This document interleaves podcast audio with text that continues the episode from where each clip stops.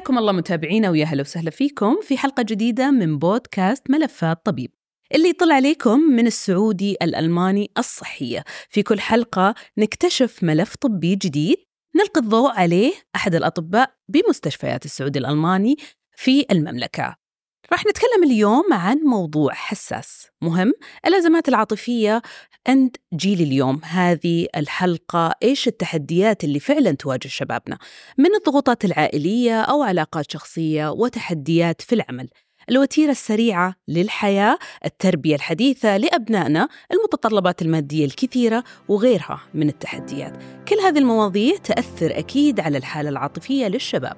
ممكن تؤدي الأزمات الحقيقية. راح نحاول أنه اليوم نفرق بين الفترات الحزن الطبيعية اللي أكيد نمر فيها في حياتنا وبين الأزمات العاطفية اللي تحتاج تدخل وتحتاج علاج أكثر. كيف نساعد الشباب على فهم مشاعرهم يعني تجاوز أكيد هذه الفترات الصعبة بأمان وثقة. أيضاً في حديثنا اليوم عن هذا الموضوع نرحب بالأستاذة نهى طاشكندي، أخصائية علم نفس إكلينيكي. أهلاً وسهلاً فيكي، طليتي علينا في هذا البودكاست. أهلاً فيكي وأهلاً في الحضور وجميع المستمعين. يسعدني أول شيء أني أرحب بكم وأشكر لكم الاستضافة. أحب أوضح إيش الفرق بين أخصائية وبين الطب النفسي. نعم، فالأخصائي النفسي هو شخص دارس علم نفس، وهذا غالباً يندرج تحت إما العلوم الصحية أو الأدب، كلية الآداب، ويتخرج بأخصائي علاج سلوكي غالباً. نعم. لكن الطب النفسي فحيكون دارس طب وجراحة، بعد كده يتخصص في الطب النفسي، وهذا شيء يعني يختلط على كثير من الناس المراجعين عندنا، إنه طيب أنا جاي عند أخصائي، ممكن يكون أخصائي طبيب أو أخصائي علاج سلوكي. هذا فرق لازم الجميع يعرفه. طيب، بما أنك ذكرتينا الفرق بين الأخصائي وبين الطبيب، إيش اللي استهواكي؟ يعني بداية كذا كسؤال، يعني إيش اللي خلاكي أو وجهك إنك تدرسي هذا التخصص؟ أوكي، أول شيء القصة طويلة. بدأت من لما بدأت عندي كده قراءات في علم النفس في مرحلة المتوسطة. جميل. كان عندي حب للروايات والاستطلاع، وكنت أدور في المجلات اللي هي التحليل الشخصية دي. طبعا أياميها مجلة سيدتي ولها كان أكتر مجلات بيطلعوا لنا المقاييس والاختبارات هذه. بعد كده في الثانوية طبعا درست علم النفس، استمتعت فيه. في تخصصي لما جيت أتخصص في الجامعة كان في عندنا ترتيب الرغبات. كان الرغبة الأولى كانت إنجليزي، وهذه الصدمة. هذه الصدمة، إنه رغبة الأولى كانت إنجليزي، بعد كده حطيت فرنسي، بعدين عن النفس. قلت أوكي، فرنسي كلها كلية اللغات الأوروبية. لما جيت أشوف إيش التخصص اللي حطوني فيه لقيته فرنسي. قلت لا معليش، يعني كيف أنا مكاوية وحسير لدغة في الرابع على حس كتير كلمات ما حيزبط معايا. فسحبت ترم. بعد كده لما جيت أقدم كانت الدكتورة في يعني هذه قصة ودائما صرت أسويها. كانت الدكتورة في قسم اللغات الأوروبية قالت لي قبل ما تغيري أو تقرري تكوني معانا أو تنسحبي، قلت لي استخيري. فكان سبحان الله إنه خيرة لي إني أحول لعلم نفس. ولما رحت لعلم النفس وسألت رئيسة القسم هل تقبلون، يعني قالت لي معليش أنت معدلك عالي، نحطك في المقاعدة الأولى عندنا. جميل. وفي ذاك الترم كنت حامل. أوكي. فكان علم النفس كأني أنا بأدرس إيش بيصير في تكوين الإنسان من الحمل. يعني هذه كانت أحلى نقطة، أني أنا بدأت دراسة علم نفس نمو. كان أول مقرر من المقررات علم النفس اللي درستها. فكنا ندرس تطور الإنسان وكيف كل الأشياء اللي بتمر فيه من مراحل الحمل لين يصير شيء يعني مرحلة شيخوخة، كيف بتأثر فيه في بناءه النفسي. نعم. فمن بعدها حبيت علم النفس، وترم بعد ترم ألقى صحباتي اللي تخصصوا إنجليش محولين علم نفس. لأنه ساعدك وشافوا تأثيره عليكي. شافوا تأثيره، غير كده حبيته كأنه شيء بيساعدني في حياتي بشكل عام. أوكي. يعني تعلمت منه أشياء كتيرة في تربيتي لأبنائي، في تعاملي مع الأشخاص، في أني أنا أراعي ظروف أشخاص معينين. يعني لما شخص ينفعل ولا يعصب ولا يسقط علي في السيارة it's okay fine، معليش هو زعلان، ما حعصب أو انفعل. نعم. فهذا ساعدني كتير. نعم. بعد كده لما كملت ماستر صرت أقول لهم معليش ترعة اللغة ممكن أتعلمها في أي مكان. صح. سموزي اللي أنا تعلمته في علم النفس. صح يعني. فبالذات يعني في الأساليب العلاجية وفي السلوكيات. نعم. هذا كان قصتك خلتني أتذكر أنه يعني أنا ياريتني دخلت النفس، يعني خلتني ألهمتني يعني ما كان من ضمن الرغبات، بس ما الحلو أنه هذه النقطة شفت التغير ده اللي أنا كنت أبغى أدخل إنجليش بعدين حولت لها النفس. علمني أكون مرنة في أشياء كثيرة، ودائما يكون عندي بلان بي. بعدها صرت ما أسوي بس بلان بي، أسوي من A to Z. نعم، لأنه لو ما صار ده حيصير ده، في النهاية حيتيسر اللي ربنا كاتبه لي، بس أنا أكون راضية، أنا أكون عندي قبول واستعداد. طيب، يعني أنت شايفة الوقت اللي نحن فيه تسارع، في عندنا أزمات كثير بتحصل، بتمر علينا بين أزمات عاطفية، مادية، أنا بتخرج من الجامعة لسه أبغى أشتغل، أصارع بين هذا الشغل ولا هذا الشغل، والله أنا عندي مشاكل في البيت.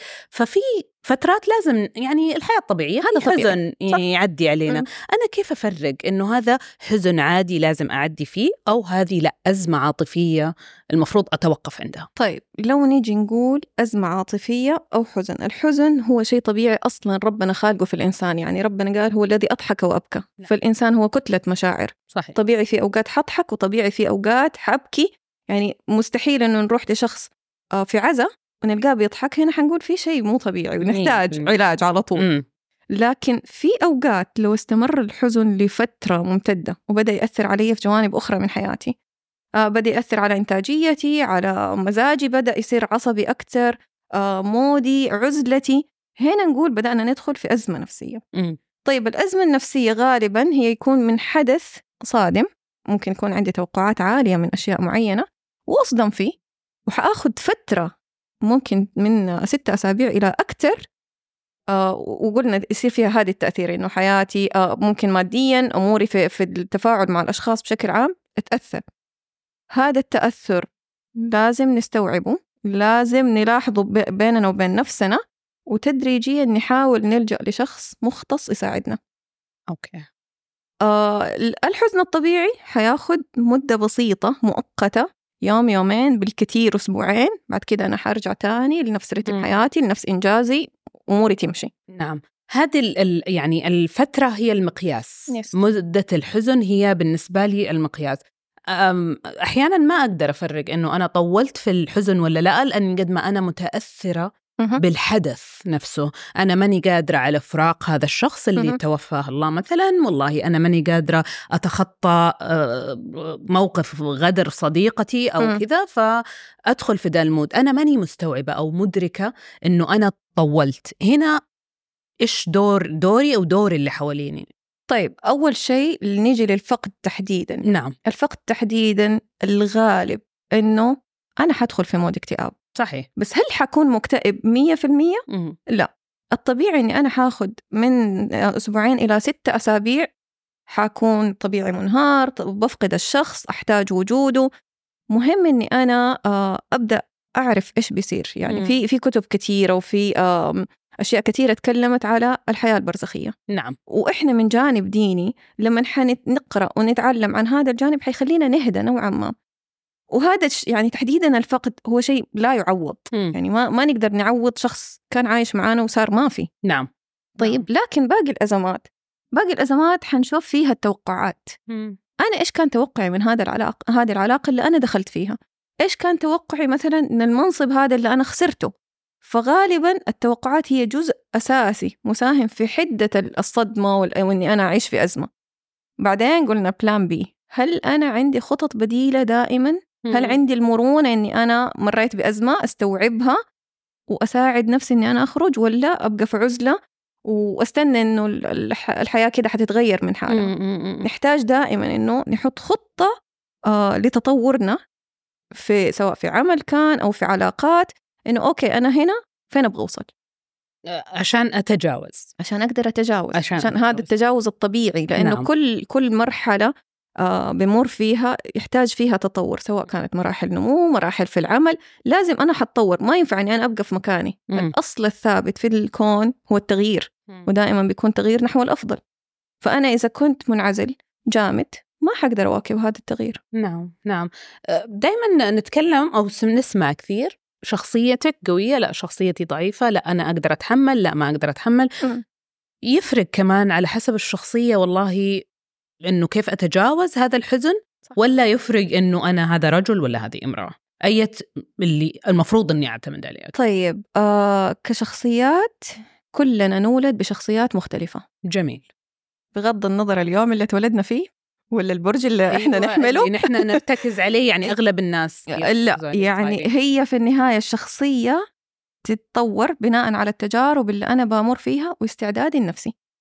طيب هذا الاستعداد النفسي يأتي من عوامل كثيرة مرة، أولها التربية، أساليب التنشئة اللي بيوارثوها الوالدين معانا، الأشخاص اللي إحنا بنقابلهم وبيأثروا في حياتنا زي بعض المعلمين، والله إمام المسجد، ممكن الجد الجدة، أشخاص كان لهم تأثير في حياتنا بيصنعوا كلهم شخصية. طيب هذه الشخصية قدرتها على التحمل أو عدمها تختلف حسب المواقف وحسب استعدادها، وإنها متوقعة حيصير شيء ولا ما يصير شيء، عندها options ولا لا. ونرجع كمان لموضوع المرونة، هل أنا حمسك في موقف معين وحفضل في نفس الدوامة إلى ما لا نهاية، أو أنا أوكي أنا هنا بس أبغى I have to move on، يعني فين حاروح بعد كده، إيه فين حكمل، وين أتحرك. طيب ففين أبغى أكمل، هذه المهمة لما أبدأ أحط خطة وأبدأ أحاول إني أطور حياتي. جميل. طيب نيجي هل هي نفسها للرجال والنساء؟ لا. غالبا ترى عالميا مو بس في المجتمعات العربية، الرجال لما بيمروا بأزمات نفسية عندهم طريقتين، يا حيصمت وينعزل وما حد يدري هو معصب ولا زعلان ليش، أو أنه يبدأ يهرب منها، ما يهرب من مواجهتها بأشياء مرة كثيرة، أساليب مرة كثيرة. ممكن يكون هروب، البعض يروح لإدمانات معينة، البعض يروح لأنه مثلا يخرج كتير مع أصحابه، يعني عارفة أو يعني مبدأ الهروب بمختلف طرقه. نعم. تمام. نعم. النساء بشكل عام تلقيها تحب تفضفض، هي ما تبغى حل، هي تبغى تتكلم، فتلجأ ممكن لجماعة الصديقات. وهذا اللي لاحظته غالبا في العيادة، النساء بيجونا في الأزمات النفسية في بدايتها، دوبها صارت لها مشكلة بتيجي في بدايتها وتلقيها تحسنها أفضل بكثير لأنها هي جاية من بدري. اللي بيجونا في العيادة من الرجال تلقيه خلاص هو وصل آخر الطريق وفي آخر لحظة استوعب أنه هو في مشكلة ويحتاج مساعدة. يمكن كرجال يشوف أنه لا أنا أقوى من أني أنا أطلب مساعدة أو ألجأ. وبرضه هذا يعتمد على أساليب التنشئة، لما إحنا طول الوقت بنقول للولد من هو صغير أنت رجال ما تبكي، عيب يبكي الرجال. في النهاية أنا أقول أنت كإنسان، ربنا قال هو الذي أضحك وأبكى، من حقك تضحك ومن حقك تبكي، من حقك تعبر عن شعورك وقت ما كان، بس بطريقة ما تأذي بها اللي حولك ولا تأذي نفسك أكيد. نعم. نعم، يعني حاول أنك تلجأ لأحد يساعدك، لا تحاول بطريقة صح. أيوة يعني بعضهم يلجأوا لأصحابهم صحيح، بس يقول له يلا نشغل نفسنا بشيء تاني ما حيكون لصالحه على المدى البعيد. حتى لو انشغل وما حل المشكلة الأساسية، أنا برضو دخلت في أزمة. يس، لأنه إحنا بنتجاهل وبنهرب. متهيألي هذه عند الكل، عند النساء والرجال يعني. إنه حسب عمق الأزمة. يعني أوقات التجاهل ينفع في بعض الأشياء، مو في كل شيء. أوقات نحتاج نقعد ونحط أهداف واضحة، وإيوه بعد كده أنا إيش أبغى أسوي، لازم يكون عندي خطة وأمشي عليها. طيب عشان أتحسن. اتفقنا أول نحن بنتكلم أنه فعلا ممكن أنا أدخل في حزن أو أدخل في أزمة أنا غير مدركة أنه أنا طولت فيها ورافضة أصدق أنه أنا في أزمة. ودائما الأزمات تقبل بالرفض في البداية. أو أي مشكلة إنكار. إنكار. بالضبط، مرحلة الإنكار البداية هذه. بس إذا طولت مرحلة الإنكار أنا ماني مدركة هذا، يعني عندي أحد شايفته عنده أزمة، أنا كيف أساعده إذا هو لسه منكر الموضوع؟ طيب في فترات الإنكار غالباً لما يكون شخص في أزمة حنلاحظ عوامل عدة تتأثر في حياته. طيب خلينا يعني هي غالباً نسموها عجلة الحياة، إلا تأخذ فيها الجانب المادي، الجانب التعليمي، الترفيهي، الصحي، الديني، الاجتماعي والمهني. نعم.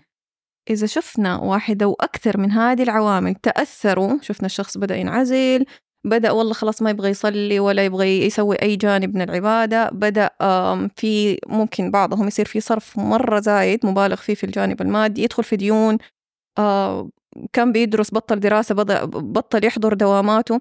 فهنا نقول في مشكلة ونحتاج إنه إحنا نتدخل ونساعده. يعني البعض بيجينا للعيادة بمساعدة الأهل أو الأصدقاء، في بعضهم تلقي يعني زميله في العمل بيقول له لا أنت تحتاج تروح، وبيجوا وبيتحسنوا الكويس إنه مجموعة الدعم هذه مرة مهمة هنا تساعدنا في التحسن. طيب دكتور، يعني تكلمنا إنه أنا أقدر أساعد أجيب لك هذا، خلينا من عندك من العيادة، هل واجهتي أحد يقاوم؟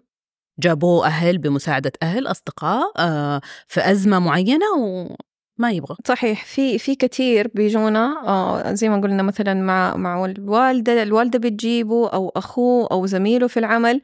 هنا نيجي لدور الوعي كمجتمع. نعم. في حاجة نسميها المسعف النفسي في الأسرة أو في المجتمع. لما يكون شخص عارف أو ملم بالأعراض النفسية، عارف إنه هنا في شيء مو صح بيصير، زي ما قلنا التأخر في العمل، الغيابات المتكررة بدون أسباب غالبا طبية، الصرف المادي المبالغ فيه، نستوعب إنه هنا في مشكلة. العصبية، المزاج السيء اللي طالع نازل. مجموعة الدعم مهمة، ومهم إنهم يستمروا معاه في خطة العلاج وفي دعمه، سواء كان في الدواء أو في العلاج السلوكي. المقاومة هذه البعض يقول أخذت الدواء طيب ما تغير شيء، أخذت الخطة السلوكية وعلقتها على الدولاب وما تحسن شيء. هو ما هو شيء سحري، هو شيء يحتاج جهد مننا عشان نتحسن، ونحتاج سعي بشكل عام. يعني حتى ربنا خلقنا في الأرض لعمارتها، بعد عبادته لعمارتها. طيب أنا كيف حعمرها وأنا نايم في السرير ومستني الاكتئاب يودعني؟ ما حيودع كده، أحتاج أني أنا أقاوم. فتدريجيا هذه مراحل طبعا من العلاج وفي تحسن. نعم. بمجرد ما إحنا نغير منظورنا عن العلاج النفسي. يعني كثير لما نقول لهم علاج نفسي بالذات من دائرة الأصدقاء والأهل، يقول لك ليش شايفني أنا مجنون؟ ليش أروح أتعالج نفسيا؟ أول كلمة تقال هذه كانت زمان. حاليا بدأ يصير في وعي أكتر بالاضطرابات النفسية، بدأوا كثير الأهل يتدخلوا من الطفولة ويجوا يبغوا يحطوا خطة علاجية فعلا. يعني زمان كان عندنا دائما في طالب كسول في الفصل أو في طالب مشاغب الجميع يشتكي منه. هذه حالة مرضية وتحتاج تشخيص وتحتاج علاج. وكثير بيتحسنوا بدون دواء كمان، بس بنضبط سلوكيات، بنضبط ممكن سلوكيات تكون في الأسرة أو سلوكيات في التغذية أو في النشاط. يعني أنا لما يكون عندي واحد عنده فرط حركة، بدل ما أشتكي منه أحتاج أني أوجه نشاطه. وهذه نقطة أنا عن نفسي أفتخر بيها، بأني أنا كان عندي فرط وأنا صغيرة، بس كان عندي مفتاح الفصل، كنت العريفة على الفصل، كنت أنا اللي أساعد المعلمة في أشياء مرة كتير. توجه هذا الفرط في أشياء مسؤوليات. يا سلام. يعني نعم. أنا قبلت أولى ابتدائي، الله يرحمها، حية كانت ولا ميتة؟ نعم. يعني من كتر ما هي كانت محتويتني إلى الآن، شوفي ما أنساها، ما احتوتني بس في أولى. أنا بعد كده طلعت تاني ابتدائي كملت احتواء. يعني أنا نجحت في تاني ابتدائي، هي جابت لي هدية مو قبل التانية، لأنها كانت فاهمتني كشخصية. فهنا نحتاج الوعي يكون من المعلمين، من الأشخاص اللي لهم تأثير، ممكن تكون خالة أو عمة، مو شرط الأم نفسها، بس احتووا هذا الشخص، بدل ما نفضل نشتكي منه إنه أجلس أنت قليل أدب أنت مدري، نوجهه حيسلك. ترى بالذات كطفولة حتزبط الدنيا. لما يكون هذا الشخص طول الوقت بنشتكي منه وبنخاصمه، إحنا هنا بننشئ شخص عنده اضطرابات نفسية. طيب حيشوف إنه أنا أصلا ما كنت مقبول في أسرتي، كيف المجتمع حيقبلني؟ أنا أصلا ما كان مرحب بي، أي شيء كنت بسويه كنت بتخاصم وتهزق عليه. طيب يعني كيف مديري حيستحملني؟ بما أنه شايف أنه الرفض من داخل، أنا كمان حرفض اللي موجود خارجي، لأنه حينشأ هذا الرفض داخله، هو حيصير بنفسه كاره نفسه. نعم. يعني نعم. غالبا القبول بينشأ عندنا إحنا كأفراد. وهنا نرجع لما قلت لك درست عن نفس نمو في أول مرحلة. فحب الشخص يبدأ من مرحلة الحمل، لما إحنا ككائن جاي للحياة نكون مرحبين بيه وحابينه، إيش ما كان، بنت أو ولد. يعني في ناس عندهم تحيز لفئات معينة، أبغى بس بنات أو أبغى بس أولاد، في النهاية هم هبة وعطية من ربنا. صحيح. إيش ما كان، أهم شيء جاب صحة وعافية، أحبه أتقبله، كان مزعج كان بكاي، حنحاول نتعلم أساليب ونطور نفسنا ونطور. هذه صراحة رسالة لكم الأمهات، الشكوى الدائمة من الطفل حتخليه شخص عنده اضطرابات نفسية. زي اللي يقول لك أنت تتوقعي السيء فتجيبي لنفسك السيء. أنا already بعطي رسائل إنه أنت مشاغب، فأنا حسير مشاغب. يا سلام. أيوه. حسير عشان أثبت لك إنه أنا مشاغب. أيوة. أيوه. لما حتقولي لي أنت بطل تعال نسوي كده، توجه السلوك حيسلك معاك. يعني في النهاية الأطفال كلهم كأنهم لبنة كده أشكلها زي ما أبغى، عجينة أقدر أكورها زي ما أبغى، ترى سهلين، ويبغوا بس ابتسامة الرضا والقبول هذا، عارف اليد دي اللي مرحبة، يعني هذه ألاحظها كثير في الأطفال لما يجون العيادة بس يستنوا ذا الحضن. أيوة بس أيوة. ليش؟ لأنه وقت ما بنعطى هذا الحضن في البيت فأبغى أخذه من جهة أخرى أو مكان ثاني. هذا يخليني أروح لسؤال تاني، بما أني ماني لاقي الحضن في البيت فأنا أتوجه، خلينا نقول الشباب ونتكلم بشفافية، الأزمات العاطفية. أنا والله صار عندي أزمة عاطفية مع شخص، اختلفت والله ما صارت نفس التوقعات. هل فعلا الأزمات العاطفية توصلني لحزن وكآبة وفعلا أزمة نفسية، ولا نقول هي مرحلة وتعدي وخلاص؟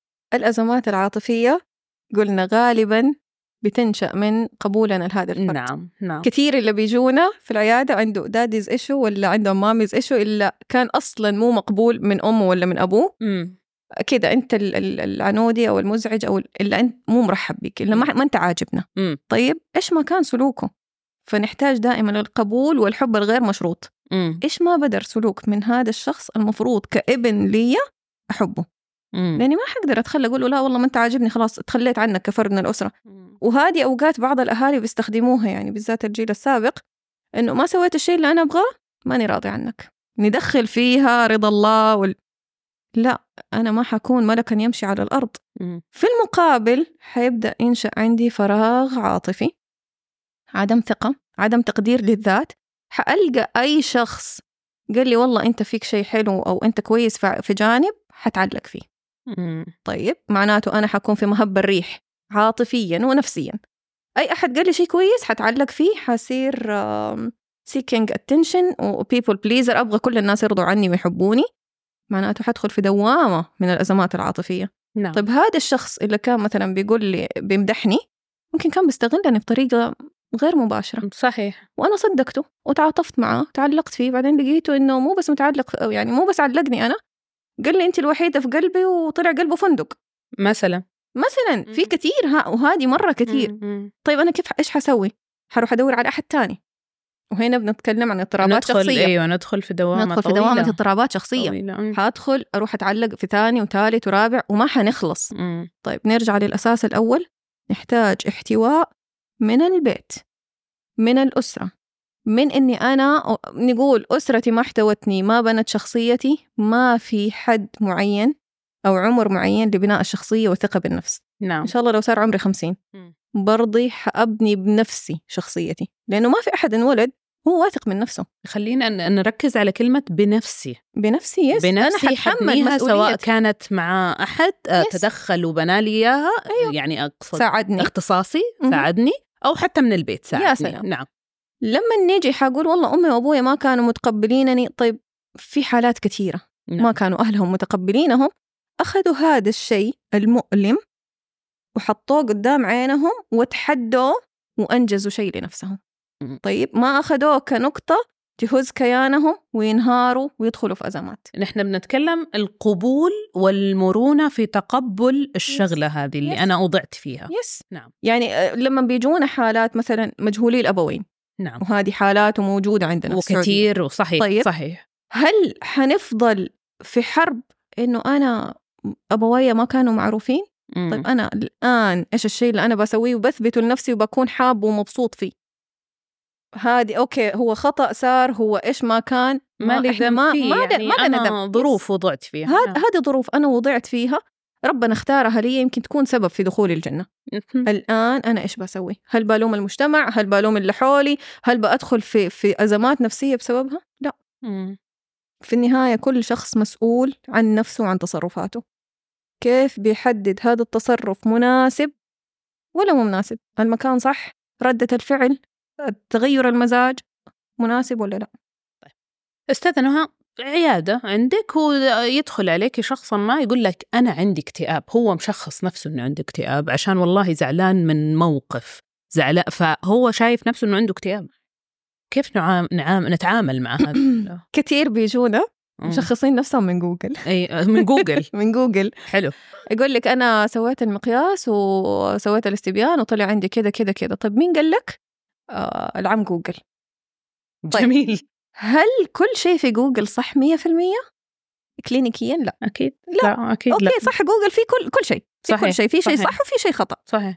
فنيجي بباقي الأعراض الأخرى. أنت بتقول عندك الاكتئاب قد إيش لك؟ طيب تغير المزاج، طيب تفاعلك بشكل عام، نومك، نشاطك، كله.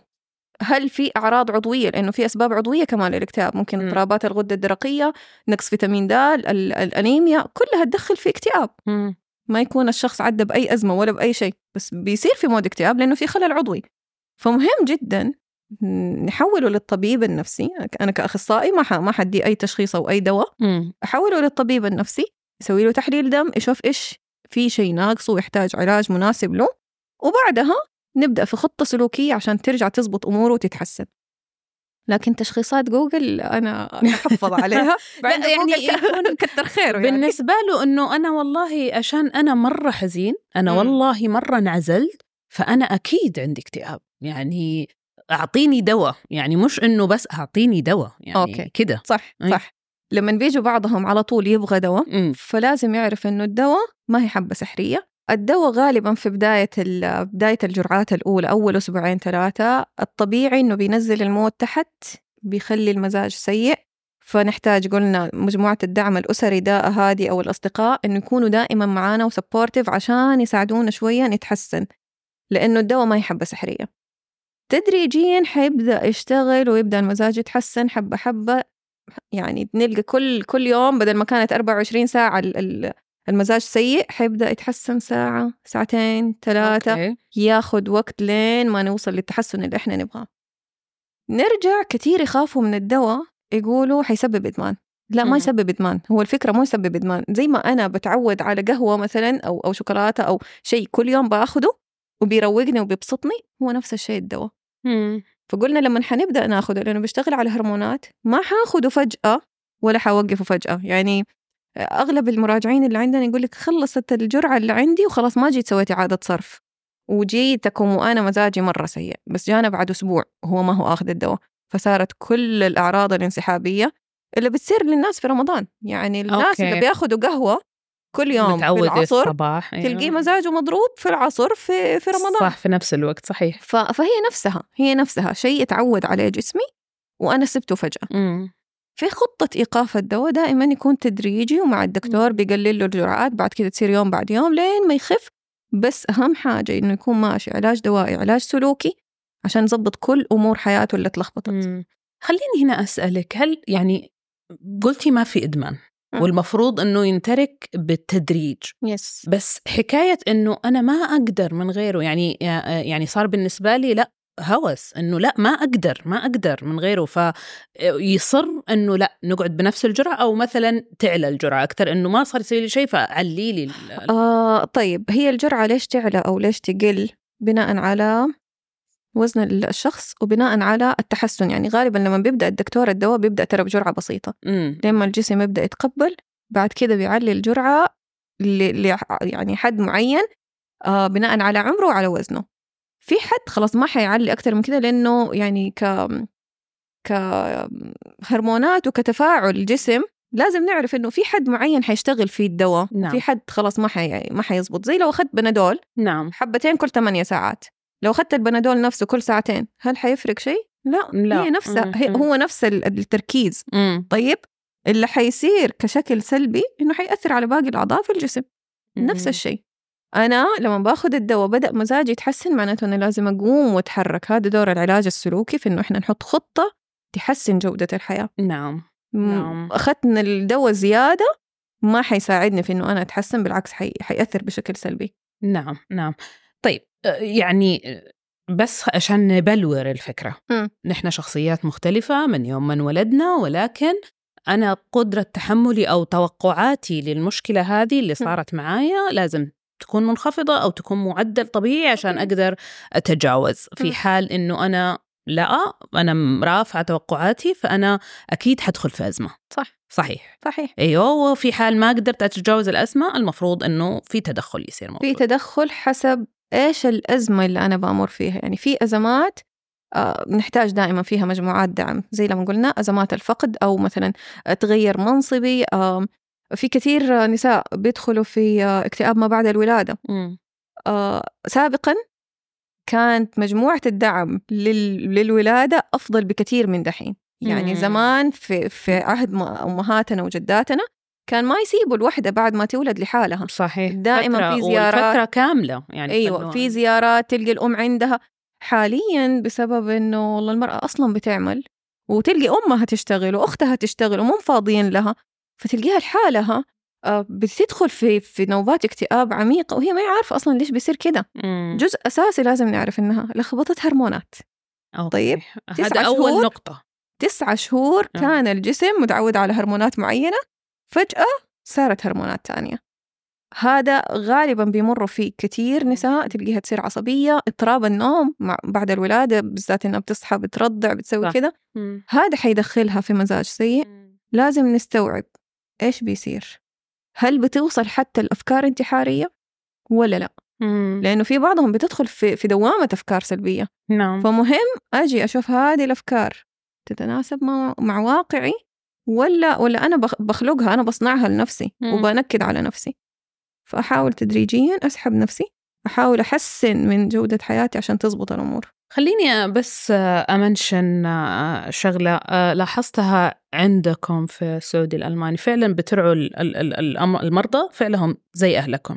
لأنه المريضة اللي والدة بتدخل عليها أخصائية، بتتكلم معاها، ما بتشكي بشيء، بس أنها بتتكلم معاها، بتاخد وتدي معاها، تشوف مدى تقبلها للفكرة كيف حتطلع. يعني بتراعوا الناس، يعني من جد يعني شعاركم نراعي أهالينا، فعلا بتراعوا المرضى لأهاليكم. فكرة ما بعد الولادة. نعم. لأنه بعد الولادة المرأة تحديدا بتكون تحت ضغط. صح. تحت ضغط إن أول شيء تبي ترجع للجسم المثالي ذاك اللي كان قبل الولادة، تبي ترجع حياتها كده زي ما كانت مرتاحة قبل الولادة. بعد الولادة حياتها كلها حتتخبص، النوم حيتخبص، خرجاتها ما حتصير سهلة زي أول، تفاعلها مع الناس اللي حولها. وبعدين وأنا أبغى أكون حلوة، زوجي كان يشوفني تغيرت. وبعدين ما زال المجتمع الرجل ما هو داعم للمرأة بعد الولادة زي ما هو في الخارج. يعني في الخارج من بدري بيعطوا كورسات حتى للآباء إنه أنت كيف حتحمم البيبي، كيف حتغير له حفاضته، كيف حتعمل. حاليا صار في تحسن، يعني أقول، وهذا نشكر عليه كل الرجال موجود. صحيح. ترفع لهم القبعة في أنهم بيساعدوا، لكن مو الجميع. الجميع يحتاج إنه لسه عاد الفكرة المعهودة، يعني الفكرة المعهودة. ويمكن أوقات تكون المرأة ضد المرأة، يعني لما أمه تشوفه وهو قام يسوي الرضاعة، طيب مسكينة ترى والله كانت سهرانة طول الليل. صح صح. طيب فهذه بعض الأمور أو الحساسيات اللي بتسوي المشكلة أسوأ. صح. أو عشان كده نرجع إنه نحتاج مجموعة الدعم اللي تكون فعلا بتساعدنا في إيش ما كانت الأزمة اللي إحنا بنمر بيها. طيب يعني نرجع لفكرة إنه نحن شخصيات مختلفة. تمام. ففي ناس تكون شخصيتها يعني حساسة بزيادة عن اللزوم. أنا أتفرج فيلم، أشوف أخبار، أشوف أزمات، على طول أبكي، على طول أنعزل، على طول أطفي التلفزيون، لا تكلموني، كل شيء أعلقه على هذه الأزمة اللي حاصلة مثلا دوليا أو حاصلة يعني whatever إيش اللي يعني. ولكن أنا مرة حساس لهذه الدرجة. صح. يعني زي ما أشوف مثلا يعني حيوانات أليفة مثلا في الشارع أو شيء، كيف ما أحزن عليهم. صحيح. بالضبط نفس ما قدر أشوف مثلا أخبار وأحزن على الأحداث اللي بتحصل مثلا. يا سلام. فهنا إيش هذا، لازم تدخل ولا هنا لازم أعود نفسي وأمرن؟ صح، لازم أدرب نفسي. أفتكر واحدة من الحالات اللي كانت تجيني تزعل وتنهار وتبكي على البساس اللي مدعوسين في الشارع.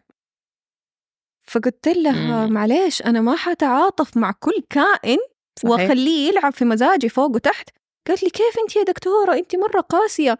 قلت لها أنا ماني إله، ما حقدر أحمل الجميع.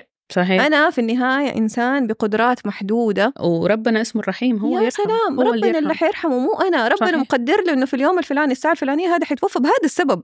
نعم. ما حنقدر، قلت له ما حنقدر كل شيء ننهار عشانه.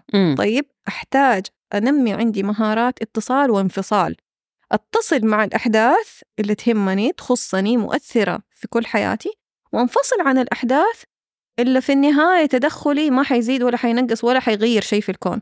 حالياً في منصات إني أنا أتبرع، إني أنا أساعدهم بالشيء اللي أنا أقدر عليه. نعم. بس غير كده أنا ما أحتاج أتفاعل وأتابع كل خبر أول بأول. أنا مع إنه أكون أبديتد بالأخبار، أقرأها بس ما أشاهدها، لأنه المشاهد حترسخ، حتثبت أكتر، حتجيني حتى في أحلامي. حتعب، أيوة حتعب. حتى في أحلامي حتجيني. صحيح. أنا ما أحتاج أدخل في ذي الدوامة. صحيح. وحتى وعلى الصعيد الآخر نفسه، لما أنا حياتي أنا شايفة والله أزمة عند صاحبتي هذه، مو لازم أنا أدخل معاها في الموضوع. يا سلام، أنا ممكن أساعدها زي ما قلنا إنه النساء يحبوا يفضفضوا، حسمع لها بس ما حعيش مشكلتها وأحاول إني أنا أجيب لها حل. لا هي بس تبي تتكلم ترى، بس ما تبغى حلول، لأنه حلول يمكن ما تناسبها. نعم. طيب نعم. فالبعض يجي منهار وزعلان، ترى صاحبتي صار لها كده، صاحبتك يمكن ما حتاخد برأيك أصلا، ولا تبغى ولا يناسبها ده الرأي. فمهم هي مهارة الاتصال والانفصال، اتصل بالشيء المهم اللي في صالحي اللي يخدمني، وانفصل عن الشيء اللي ما حيفرق معايا. وهذه غالبا نلقاها في حتى متابعة المسلسلات والدراما يعني. صحيح صحيح. يزعل وينهار، هو المخرج عاوز كده ترى. المخرج يبغى البطل يموت. لا أنا أمس بتفرج على ليدي فيلم كرتون، بس أنا يعني أتأثر مع ليدي، يعني حزنت لما جدها ما رضي يشوفها، يعني أنا بتأثر على فكرة يعني. طيب خليني بس أرجع لفكرة إنه نحن قلنا في فرق بين يعني تلقي الأزمة بين السيدات وبين الرجال. تمام. حضرتك ذكرتي أنه الرجال يجي آخر الأزمة. yes. أيوة، والسيدات يمكن من البداية نقدر نلحق. لما أنا يجيني رجل آخر الأزمة، أنا حتدخل كيف؟ التدخل كيف حلحق على الموضوع؟ نشوف إيش أكتر جانب متأثر. أوكي. ونحاول نمسك ونشتغل عليه. نمسك ونشتغل عليه. لأنه قلنا إنه ممكن يصير في تأثر في الجانب المادي، ممكن في جانب المهنة أو الجانب الاجتماعي. فإيش أكتر جانب متأثر وإيش الأسباب؟ يعني في بعضهم تلقي خلاص البيت بينهار والعائلة كلها، ويجي في آخر لحظة اكتشف إنه هو والله كان في علاقات سوشيال ميديا ما لها داعي، وكانت هي سبب الانهيار ده. طب هل حسن من سلوكي؟ إلا ممكن يعدل نظرة يعني البيت كله. وهذه حالات يعني كانت عندي في العيادة، يعني حتى كان أذكر حالة كان يجيني كل جلسة مع الأطفال. أوكي. وكان يسألني يا دكتورة إيش رأيك؟ كنت أقول له لا تسألني عن رأيي، لأنه في كل مرة يجي طفلته كانت ترسم رسمة، ترسم كل العائلة وتسوي قلوب وتحط ماما وبابا في النص، وكنت أقول له هذا جوابي. في كل مرة كنت أقول له هذا جوابي، أنا ما عندي جواب تاني. طيب في آخر جلسة جو كلهم ورجعت الأمور اتحسنت، وجاءت الأم تشكر فيا إنه الحمد لله أمورهم اتحسنت، لأنه الأطفال عاشوا أزمة مرة سيئة بسبب المشكلة اللي كانت بين الأم والأبو. في النهاية هم بيكونوا غالبا الضحية، المتأثر الأكثر أو العامل الأضعف. أيوه. هو اللي يتأثر أكثر شيء. صحيح. في الأمور. يعني قبل أن نختم حلقتنا اليوم معاكي، بس خلينا يعني ناخد نصيحة كذا كبيرة للي فعلا يتأثر نفسيا، أنا كيف فعلا ما أدخل في دي الأزمة كده، يعني خطوات خلينا نقول أو طيب. نقاط معينة نرتكز عليها. أول حاجة عشان ما أتأثر نفسيا، مهم جدا أني أنا ما أتعلق في أشياء وفي أشخاص لدرجة أني أنا أبني عليهم كل آمالي وطموحاتي وخلاص أخليهم هم حياتي. نعم. طيب مهم أني أنا أكون مستوعب مشاعري، هل هي صح موجهة بطريقة صحيحة، ولا أقدر عندي خط رجعة، وخط رجعة مناسب لي. ما حرجع وأنا يعني أجر أقدامي وأنا حزين، لا حرجع بمرونة وبسهولة. الشيء الثاني مهم جدا إنه نكون قادرين نصنع سعادتنا. ما ححط سعادتي بوجود أشخاص أو أشياء، أو بالذات في هذه الفترة إنه صار مرة تقليد لأي شيء بنشوفه. نعم. لأي ترند. صحيح. لأي يعني بشكل رهيب، بالذات في الجيل الصغير يعني كلهم يبغوا يتابعوا إيش في شيء نزل جديد يلا نبغى نجيبه حتى لو ما كنا نحتاجه. هذا بيدخلنا في أزمات. نعم. وهذا بيدخلنا في أزمة إنه أنا نقد لذاتي ولوم وأحس إنه أنا حياتي سيئة وحظي. لا، هو مو كده، هو هل أنا في مكان صح ممتاز مناسب لي ولا لا. مهم في السعادة أحط أسباب معينة واقعية تتناسب مع واقعي، أشياء أقدر أحددها أقدر أقيسها. لو أنا بحط خطة لتحسني أحدد أشياء معينة وبسيطة جدا. نيجي بالأشياء اللي جدا بسيطة، أبسطها قلنا في نوبات الاكتئاب مثلا. نعم. أني أنا أقوم أخذ شاور. نعم. لأنه في بعضهم ما بيقدروا يقوموا يسووا.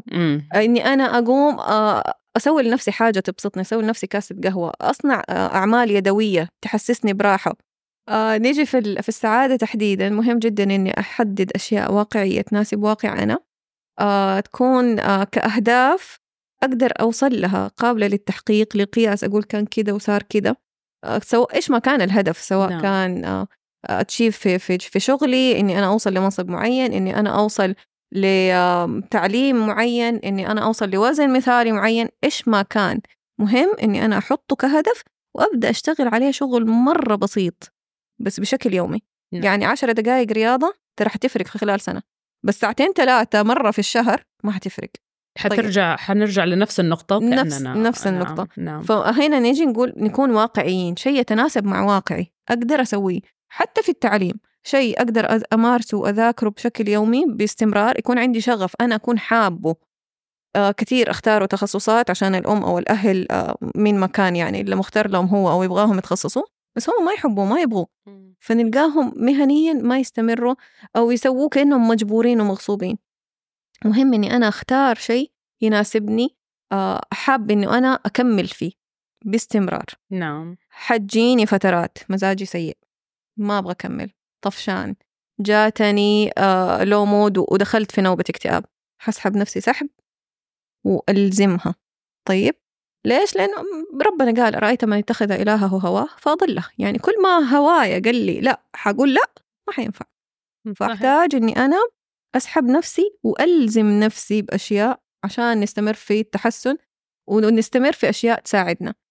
أهم حاجة أختم بيها أنه نحتاج ننشئ عادات وهوايات صحية. نعم. عشان لما أطفش، لما أتضايق، يكون عندي متنفس أستمتع به، إيش ما كان، أعمال يدوية، أشغال، يعني نلقى اللي بيعزف، اللي تخبز، اللي يرسم، اللي يلونه، هي كلها في النهاية أنا بستخدم فيها يدي. لو نلاحظ الأغلب فيها استخدام لليد، وسبحان الله اليد فيها حساسات عصبية ترسل إشارات تحسسنا بهدوء وراحة نفسية. نعم. وشكرا لاستضافتكم. يعطيكي ألف عافية. فعلا النصائح كانت جميلة، كلام ومعادلات نقدر نسويها بكل بساطة الحياة، ولكن حنوصل لجودة حياة جميلة ونبعد عننا هذه الضغوط وكل هذه المشاكل. شكرا لك، يعطيك ألف عافية. كانت معنا أكيد أستاذة نهى طاشكندي، أخصائية علم نفس إكلينيكي من مستشفى السعودي الألماني. شكرا جزيلا لك على هذا اللقاء وعلى هذه الاستضافة وعلى هذا الكلام الطيب اللي قلتينا يا أكيد نحن نشكركم ونشكر مستمعينا ومشاهدينا الكرام على طيب المتابعة، وحلقة جديدة إن شاء الله وملف طبي جديد ينتظرنا قريبا، وأكيد نرعاكم كأهالينا، وفي أمان الله.